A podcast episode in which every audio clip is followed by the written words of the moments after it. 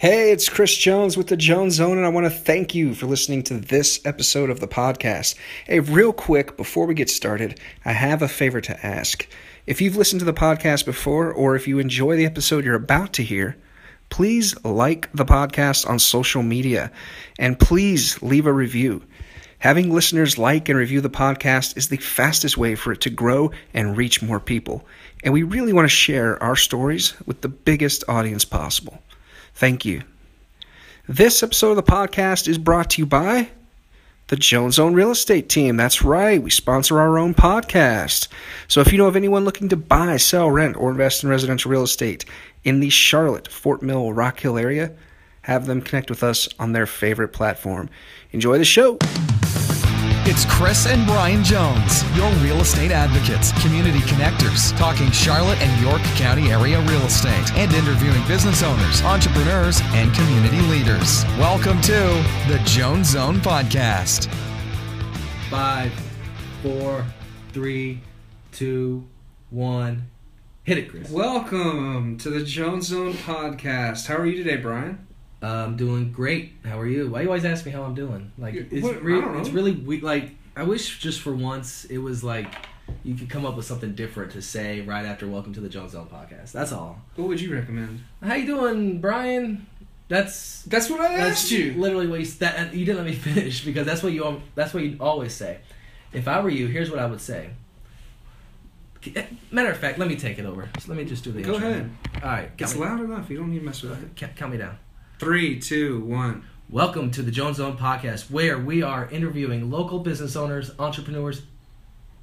All the stuff that's in the intro. Yeah. Repeat that for everyone. repeat that for everybody. Mhm. So I'm doing well. How are you, Chris? I'm doing fine. How'd you How'd you feel about Chuck today? Chuck Tyndall. I love Chuck Tyndall. He's he's a he's You got your back feeling better. yeah man. In yeah. addition to the float yesterday. So yes, we had oh, yeah yeah. I went on the float yesterday. You went on the float. Let's talk about your float experience first, because you know I, I've, i'm always talking about floating. I've I've done it eleven times now. Well, how was your second floating Do you experience? Do you know what flotation therapy is? You don't do that? I've Well- never heard well, of you gotta get it We'll on. get into this. Um, it was amazing. It was the best float I've ever had. Oh, it was so good. Yeah, it was. It Yeah, was the Float it- Carolina. we went to Float. Carolina. Uh, it's it, it's about three months old. We'll, we'll take you. We're gonna take you.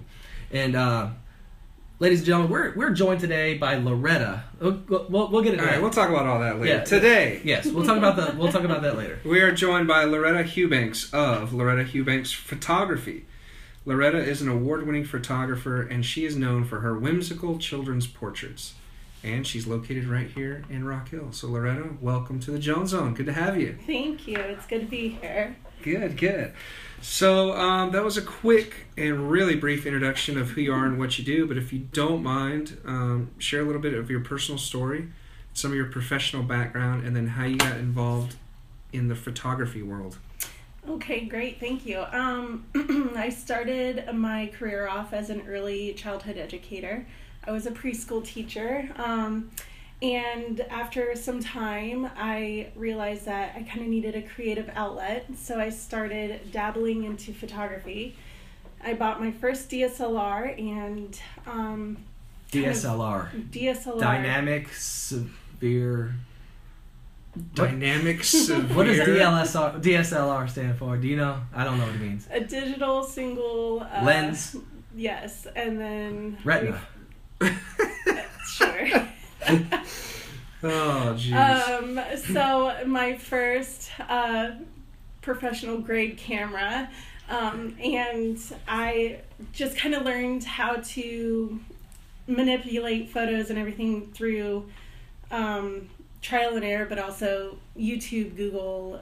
Those were great create great outlets for, I guess, learning technique. So. Um, I decided not to go back to work after my second daughter was born.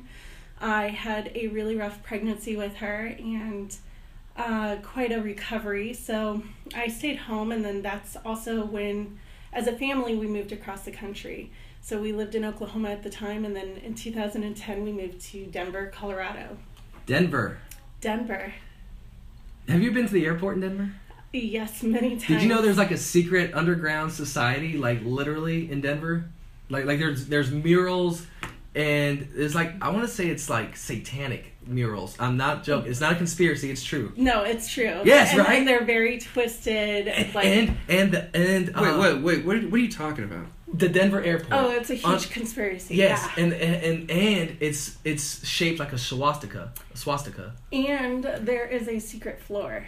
Yeah. I have a friend that works for the airport. It's true. like check out these murals. Well, I flew into Denver and it was very nice. I got You're a not gonna Cinnabon. I stopped and got a magazine. you missed all because the you're not you're not wall. part of the elite establishment, Chris. You had to look at the wall. Let me pull up these pictures, but go ahead. Yeah. I'm flying there this weekend. I'm going to send you pictures. Do it. yes, I please will. do. Yeah. Um, yeah. So we moved to Denver in 2010, and I decided that I was going to try to push a business at that point. Um, my daughter Brianna, she is now eight years old, but at the time was only a year old, and she started showing signs for developmental delay. At the age of 18 months, she wasn't talking. Um, she started having a lot of behavioral, you know, sensory meltdowns. Um, and so, as an early childhood educator, I knew that there there were programs out there that could help her. So we got involved with a program called Child Find. And it's an early intervention program where if they qualify for services, they send out therapy or therapists to the home to work with the child until the age of three. We realized at that point that Brianna had a significant speech delay. Um, and then, uh, so she worked with the therapist until she was three. And then she went to, um, she qualified for free preschool. And when she was in preschool, that's kind of when we started to notice that there was a little bit more going on.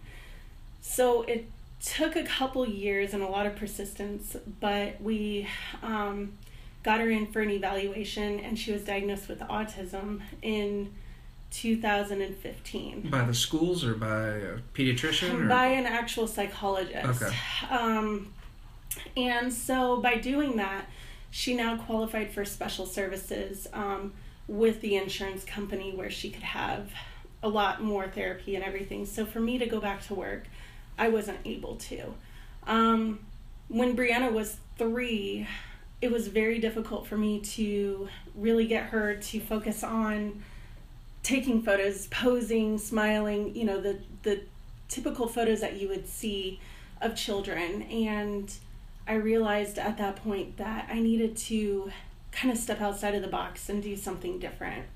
And that's when I started to kind of let her just do her thing during sessions and that's how I developed my style. Yeah, you mentioned like before we got on the podcast, a part of your style is to engage with the kids throughout the session. I do. and uh, to get them to look up, you would say something like, "Look at the squirrel in the tree," and then they would look up, and then you would get you would snap their photo there. absolutely. It's all about it's all about how you communicate during the session. So from start to finish for any session um, i'm engaged with the child completely. So i'm on the ground i'm crawling around i'm playing with them we're playing peekaboo and i'm asking them questions you know favorite shows um, favorite foods to eat i mean some of the most off the wall things.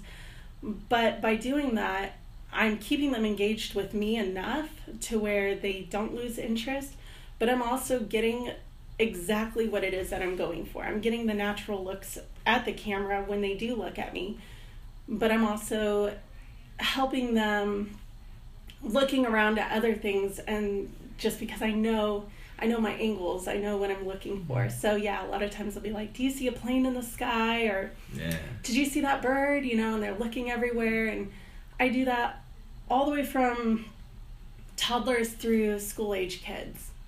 Did you were you doing this before Bri- before Brianna kind of exposed you to maybe this tactic, or for lack of a better term, or were you, were you doing that the whole time?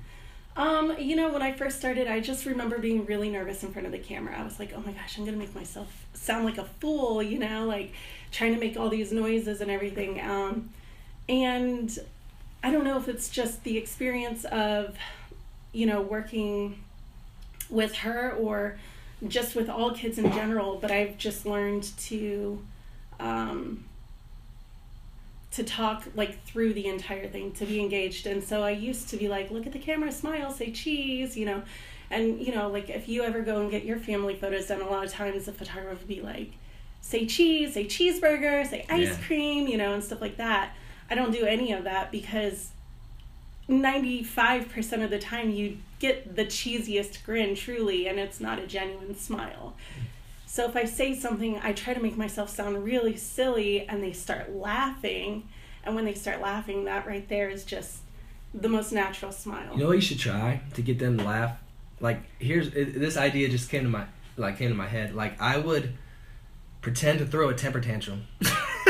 I would throw myself on the ground and kind of like kick and flail, yeah, and then if they started laughing, I would hop up real quick and take a picture. that works. Do you think that it'll work? works? Yeah. That's uh, one one tactic, I suppose. Yeah. What would you do? I, I, don't- I would probably go more along the lines of, of what Loretta does. Okay. I wouldn't want uh, my adult clients to see me acting like that. I don't think. oh, you know what? When you're in the moment and you're You're trying so for hard, it. you just go for it. I If mean, that's what it takes. there's been times where I told kids that I'm sitting in water and you know my bottom's all wet, and they laugh at that. Um, I once had ants attack me, and in real life, Oh, and re- for they real? laughed at that, and I was still shooting. It was I fell into an ant hill. Remember that, Chris, in Charleston? Yeah. I fell into a, this big ant fire ant hill in Charleston when I was like four, yeah. And I still remember that. It Yeah, was- it's terrifying. yeah, All traumatic. right, so you're born and raised, I guess, in Oklahoma, right? I was not Oh, okay. actually. Um, I was born in Fort Campbell, Kentucky, and I was raised in Germany, what? What part of Germany? Where were you raised? Heidelberg and Stuttgart. Do you know? Are you familiar with Kaiserslautern? Yes. Hey, I lived there for two years. I was at Ramstein. Very Ramstein. cool. Very Ah. cool. Yep. My dad was in the army. My mom's German, so. Oh, how about that? Yeah, I lived in Germany until I well. Speaking I'm the Deutsch? I do a little bit. Ah. Yep, I do a little bit. She responds in English. I do. I know. My mom. My mom actually still talks to me in German a lot, or you know, she'll comment on something on Facebook in German. I have a lot of German family. Wie geht's? Do you, do you know what wie geht's is? Mhm. Good? Good. Yeah. And do you? Good. Dankeschön. All right, so what branch was of the military was your dad in? Army. Okay, so you guys spent how long in Germany? Um, from off and on from the time I was born, so 85, well, I was born in 84. I think we were there in 85 um, until 1990, and then we moved to the United States for the first time. Well, I guess second. That was Oklahoma. Um, nope, that would be Arizona. So can you run for president? Like if you, if you weren't born, were were you born in America? I was It- born in the United it States. It was a joke yeah. anyway. I totally you could. Yeah, I, know I, you could if I wanted to. I was trying to make Chris laugh. It didn't really work. Oh, sorry. Um, no, because I, I knew that was a silly question. Yeah. so. Um, okay, so man, you've moved a lo- uh, around a lot then. I did, I did, and through that, you know, you gain good social skills. You learn how to make friends quickly. So, moving from Colorado to here in July, you know, just put my military brat style in action and go get her. Okay, so you moved from Germany to Arizona, then then what? And then uh, we lived in Louisiana for a brief period, and then New York. And then after New York, we went back over to Germany until I started high school. So why did you start your story with Oklahoma? because my my um my photography journey started in Oklahoma. okay. Yeah. So yeah, post Germany, we moved to um, Colorado. My dad got stationed in Colorado Springs. I have a friend stationed there. right yeah, now. beautiful. It's beautiful there. Um, He works inside a mountain. oh yeah, Yeah. yeah, NORAD. Yeah, yeah. How about that? Yep, NORAD's pretty cool. Yeah. So yeah, um, it's it's the one place that everybody forgets about. There's actually five military bases in Colorado Springs. Oh wow. Yeah. So Interesting. So going back to this Denver airport, it looks like there is uh, an, a, a Nazi soldier. He has a machine gun. Yes. Chris. And then there's like a devilish Mustang statue, like a Mustang, a horse, and it's blue and it's called Lucifer. And it, this is a conspiracy. It's not. my- I'm, it's not me making this up, but it represents the fourth horseman of the apocalypse, which in the Bible represents death. And the ironically enough, the guy who created this statue, Luis Jimenez, was killed by the statue. Yes. Do you know that? yes. How was he killed by it? Fell Uh, on him? yeah, Yep. part of the statue fell on him and severed an artery in his leg. Oh my gosh. And there's yeah, and there's underground bunkers like right here, some people think there's a mysterious network of underground bunkers beneath the airport. Well, I don't understand how people can think. I mean, is there or not? I mean, I how, don't how know. is that up for Many debate? of the conspiracies keep that around Denver. Airport revolve around what may lie beneath the airport. A former airport construction worker claimed that the reason why the airport was so far behind schedule was because five multi-story buildings were built beneath underneath the airport. The same construction worker, as well as others, also supposedly said there was a complex network of tunnels. Hmm. New World Order. And you know about all this? Yeah, yeah. Is it common knowledge? In- It is. for It Denver is. people? Everybody Yeah. knows about it. Yeah. Well, I guess not everybody knows about There's it. There's so much weird stuff in the world that we don't know about that Yeah. goes on. Well, when you fly in and out of Denver Airport so many times, you start to notice things like, yeah. So, you want to know what's the worst part about Denver International Airport? So when I moved here in July, I flew I flew out to Denver to pick my kids up from their father. And when we left Denver to move out here, each of them had a book bag on. And my son, he actually left his book bag on the train. We never saw it again. But it had our plane tickets in it. It had my driver's license in it. Thankfully, we already made it through security, so we were able to get Mhm. you know new plane tickets and fly. But never got my driver's license back, and he Oh. lost all his underwear. So Oh man. I know, but yeah. So like, if you if you ever fly to Denver, just don't don't trust your children to carry their own book bags. Yeah, yeah. Oh, well, Because you never see it again. That airport's really big. So so- all right, so you get through high school. yes. Did you go to college? Um. Yeah. So Okay, I, okay, yeah, because you, you had to become a teacher. So walk us through a little bit of that. Like, what was some of your, what what made you want to be a teacher and teach kindergarten and preschool? I had the opportunity as my senior in high s- or senior year of high school to um, start college early, and my high Are you real smart, kind of like that? Is it because is that is it because you're super smart? I had enough credits. Oh, okay. I mean, you know, I don't want to. I don't want to. Barely graduated, so I don't want. Don't Um, my high school actually paid for my first year of college. It was What? a program that they had. Yeah, so that's how I started my journey in early childhood education. And um, through that, like I realized that I I I really enjoyed working with children. The bad part about working in a daycare was just, um, or uh, as a preschool teacher, was just that I'm in a building working with women all day, and there's nothing wrong with that. So I'm not trying to diss anybody who does that, but um, but it's also there's there's a lot more that goes in play with it. Like you can't have as much creative control over your curriculum. Um, and then you know it's a very redundant job. You know Monday through Friday. You know seven thirty in the morning to you know three thirty in the afternoon, and you know it's just the same thing over and over again. So um, for me personally, it just wasn't. It wasn't something that I could see myself doing long term. It wasn't fulfilling. Type. It, it wasn't, but I still enjoy working with children, Yeah. which is why I've Yeah. centered my business around working with children. Yeah. And now, more specifically, children with special needs. Mhm. I have a very soft spot for that. That's awesome. Yeah. So when you decided to start your own business, I mean, walk us through a little bit of that. I mean, here you are, you're a teacher, you're tinkering and experimenting with photo photography and what led you to like say all right enough of the teaching i'm going to focus on the photography 100% and make it make this a business and a career Everyone thought I was nuts. I even thought I was nuts just a little bit, you know, but um, I was passionate enough about it that, you know, I personally think, you know, I have ADD, so the the blessing about ADD is that when you're really interested in something, you can hyper focus on it. So that's exactly what I did. I like hyper focused on starting a business and getting myself out there. Never did I see myself being where I'm at now, but um, but it was just a lot of hard work. I mean, just learning how to acquire a business license.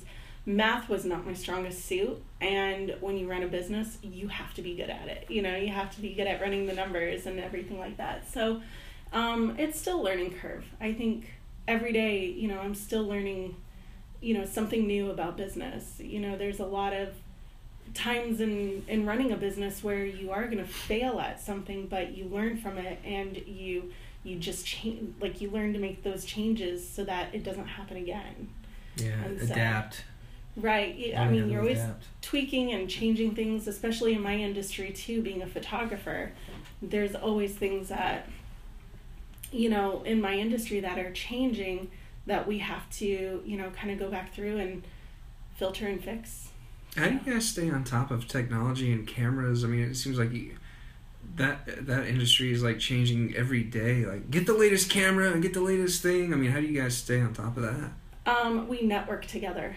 A lot of photographers, you know, um, this is not an industry to to want to be better than everyone else. This is an industry to collaborate with everyone else, and that's one of the biggest things that that I'm very passionate about. Is that you know, in my industry, connecting with other photographers is so much better than being against them. So we network together. I'm in a lot of forums and groups where you know we just have open discussion and chat about things and that's how we learn about you know what works what doesn't work and um, new products that are out there and everything like that so Cool.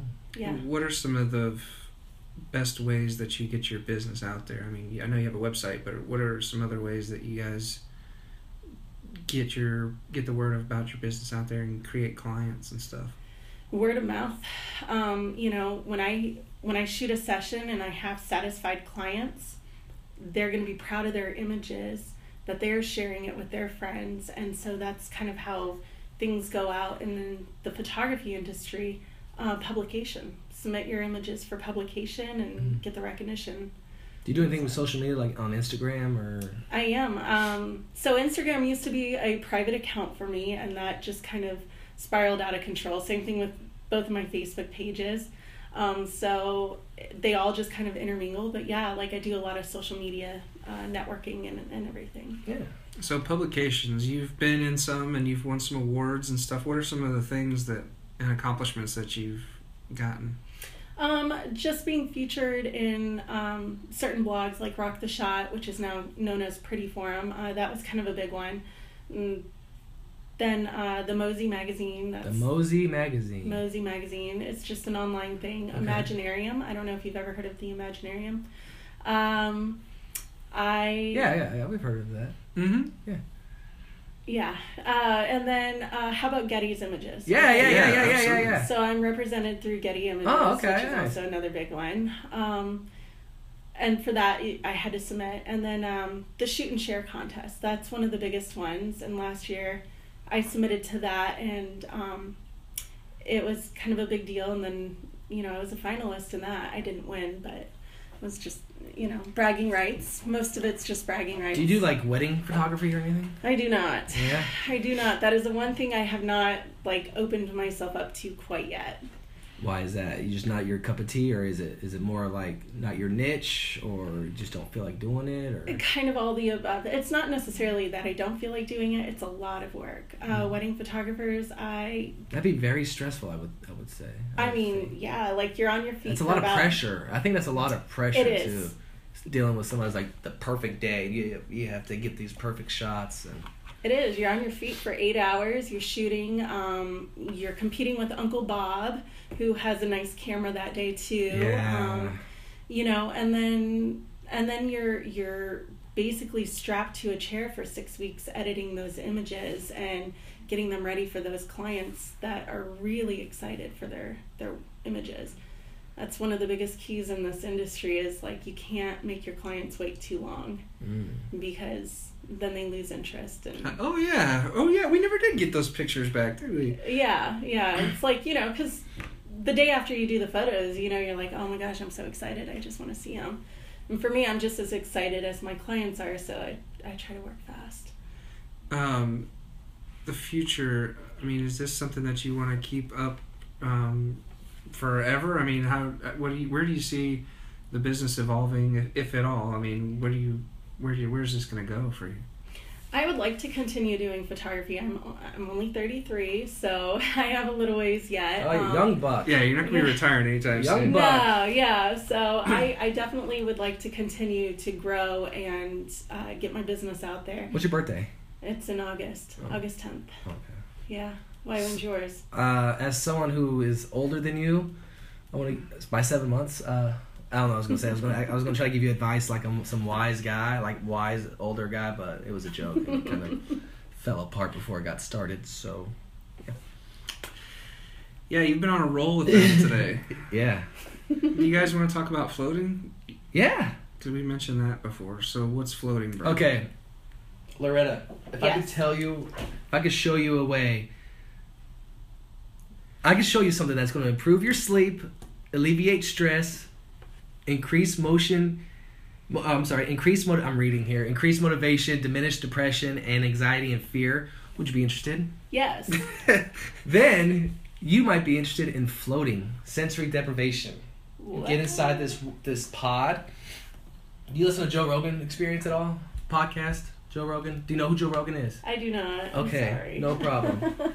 Jeez, Chris. No. So, uh, flotation therapy, Live under a rock. also known as sensory deprivation therapy, is you get inside this pod, and it's probably like 10 inches of water. It depends on the pod, but inside this water is 1,100 pounds of Epsom salt. So, you get inside the pod, you close the pod, and it's darkness. Now, you lay back in the, in the water, and with the 1,100 pounds of Epsom salt, you float. So the water is the same temperature as your skin, about 94, 95 degrees. You put the earbuds in, like earplugs, to, pre- to prevent water from getting in and also to prevent the sound. But you can also listen to sound if you want, but like music and stuff. But the goal is like it's total darkness and you're just floating. It's kind of like meditation, except for one hour of floating equals four hours of meditation, or is it four hours of sleep, something like that.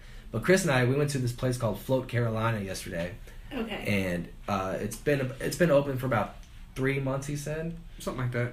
and uh, place is amazing. But it's it's great for like recovering if you're an athlete, uh, mental focus, mental focus. Um, the the Epsom salt gets the magnesium into your skin. Anyway, the podcast should be coming out soon, so give it a listen.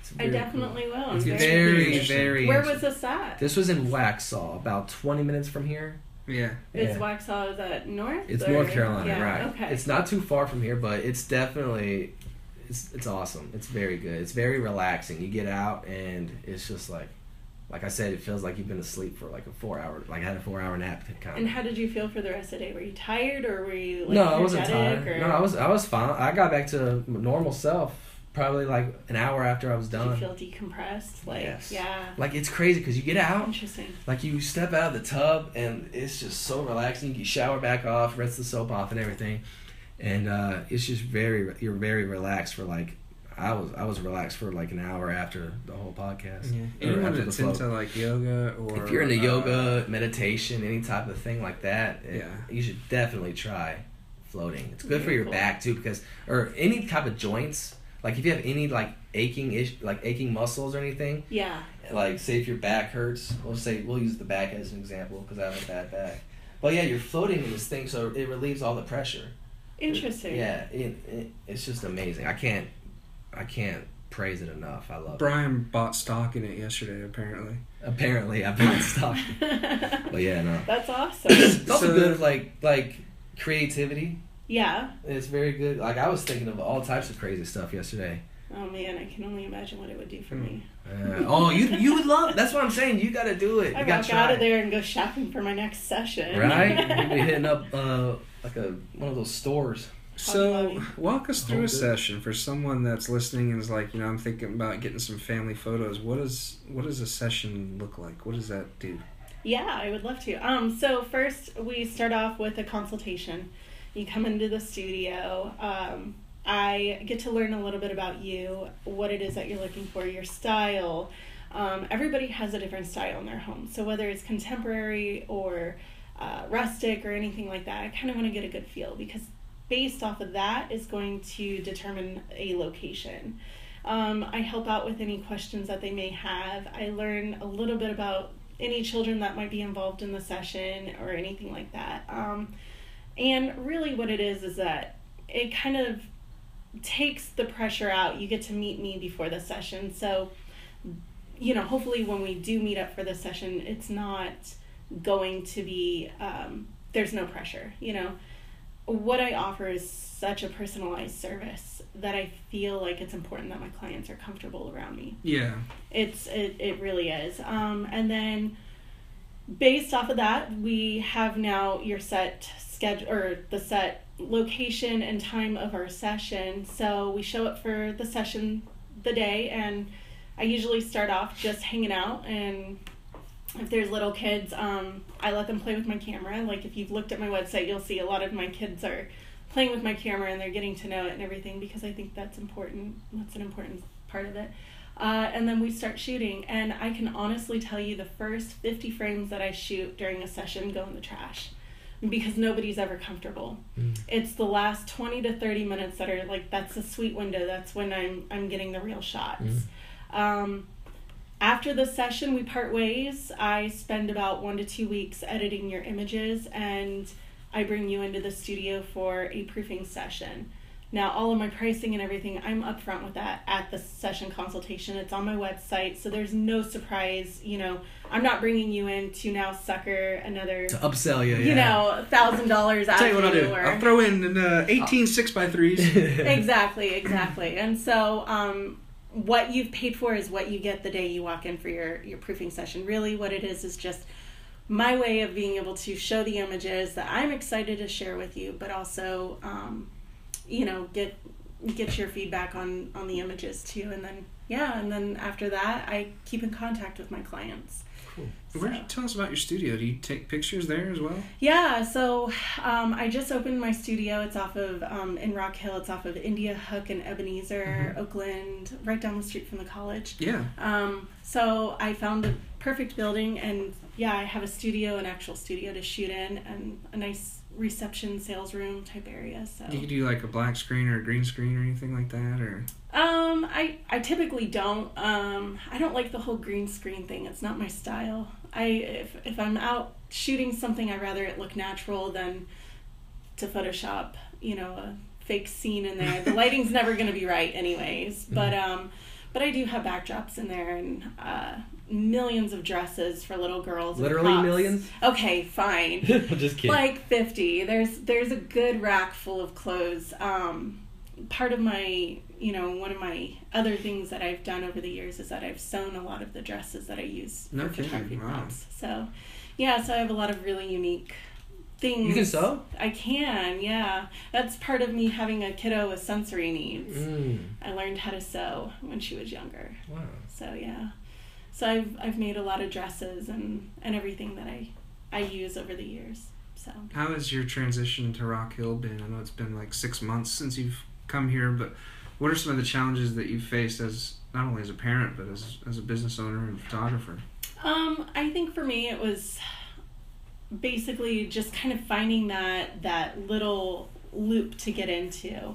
Um, I joined Meetup, and Meetup is how I met Leah, and so from there it's it's kind of been you know like finding my way around.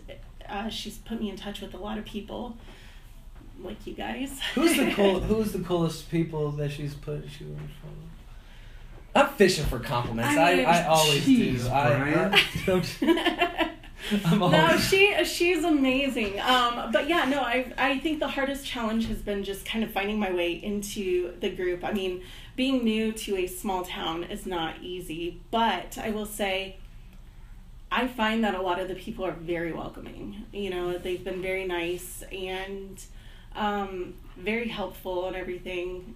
I think some of the biggest challenges have been, you know, um, getting my kids you know, situated in their new schools wasn't so bad, but you know, this was essentially it was just kind of like you know, maybe the third move for for one of them, but for two of my kids, um, my kindergartner and my third grader, like that was kind of their first big move across the country. So I'm pretty proud of how they've adjusted. Yeah, The school's been great. and stuff. Yeah. So, Yeah, I do like it here though. Um, I, I plan to stay for a good while. Good, good. Have you had um, what are some of the cool locations that you're using here in the York County area? Oh gosh, well, my backyard. Your personal backyard? yeah, so I bought a house on land, and so um, when I first moved here, I was just like desperate to get out and shoot. So I found my backyard, but you know, some of my favorite locations are like probably the most random off the street. So if you ever see my truck just like parked off of the street and you see me in the bushes, it's because I found I found a magical spot. Okay, um, really, I haven't. I keep hearing about this place called Glencairn Gardens, Yeah, yeah. and so I haven't checked it out yet though. Um, there's also Freedom Park in In Charlotte. in Charlotte. I've been there, but I haven't shot there yet. So I'm like itching to get out Yeah. and just like really explore. I'm sure you're you're looking forward to spring and when it gets a little warmer, right? Very much so. You know, when I moved out here, we we didn't actually get our household stuff until the end of August, and then the kids were starting school. I was opening the studio, so I really haven't had a chance to get out there and shoot yet. But I am so excited about this spring. Awesome. Well, Loretta, why don't you take uh, another minute here and just kind of wrap it up and take us home? Um, just remind everybody who you are, what you do, and then how they can get in touch with you. Most importantly. I'm Loretta with Loretta Hughbanks Photography. I am located in Rock Hill, South Carolina. Um, I the best way to get in touch with me would be either through phone, which is 803-992-4637, my website, which is Loretta, or www.lorettahughbanksphotography.com, or you can find me on Facebook or Instagram under Loretta Hughbanks. Awesome. Well, Loretta, thank you for coming on the Jones Zone. It was a pleasure to have you. Thank you so much. It was a lot of fun. And cut. Thanks so much for listening to the Jones Zone Podcast with Chris and Brian Jones. We'll catch you on the next episode.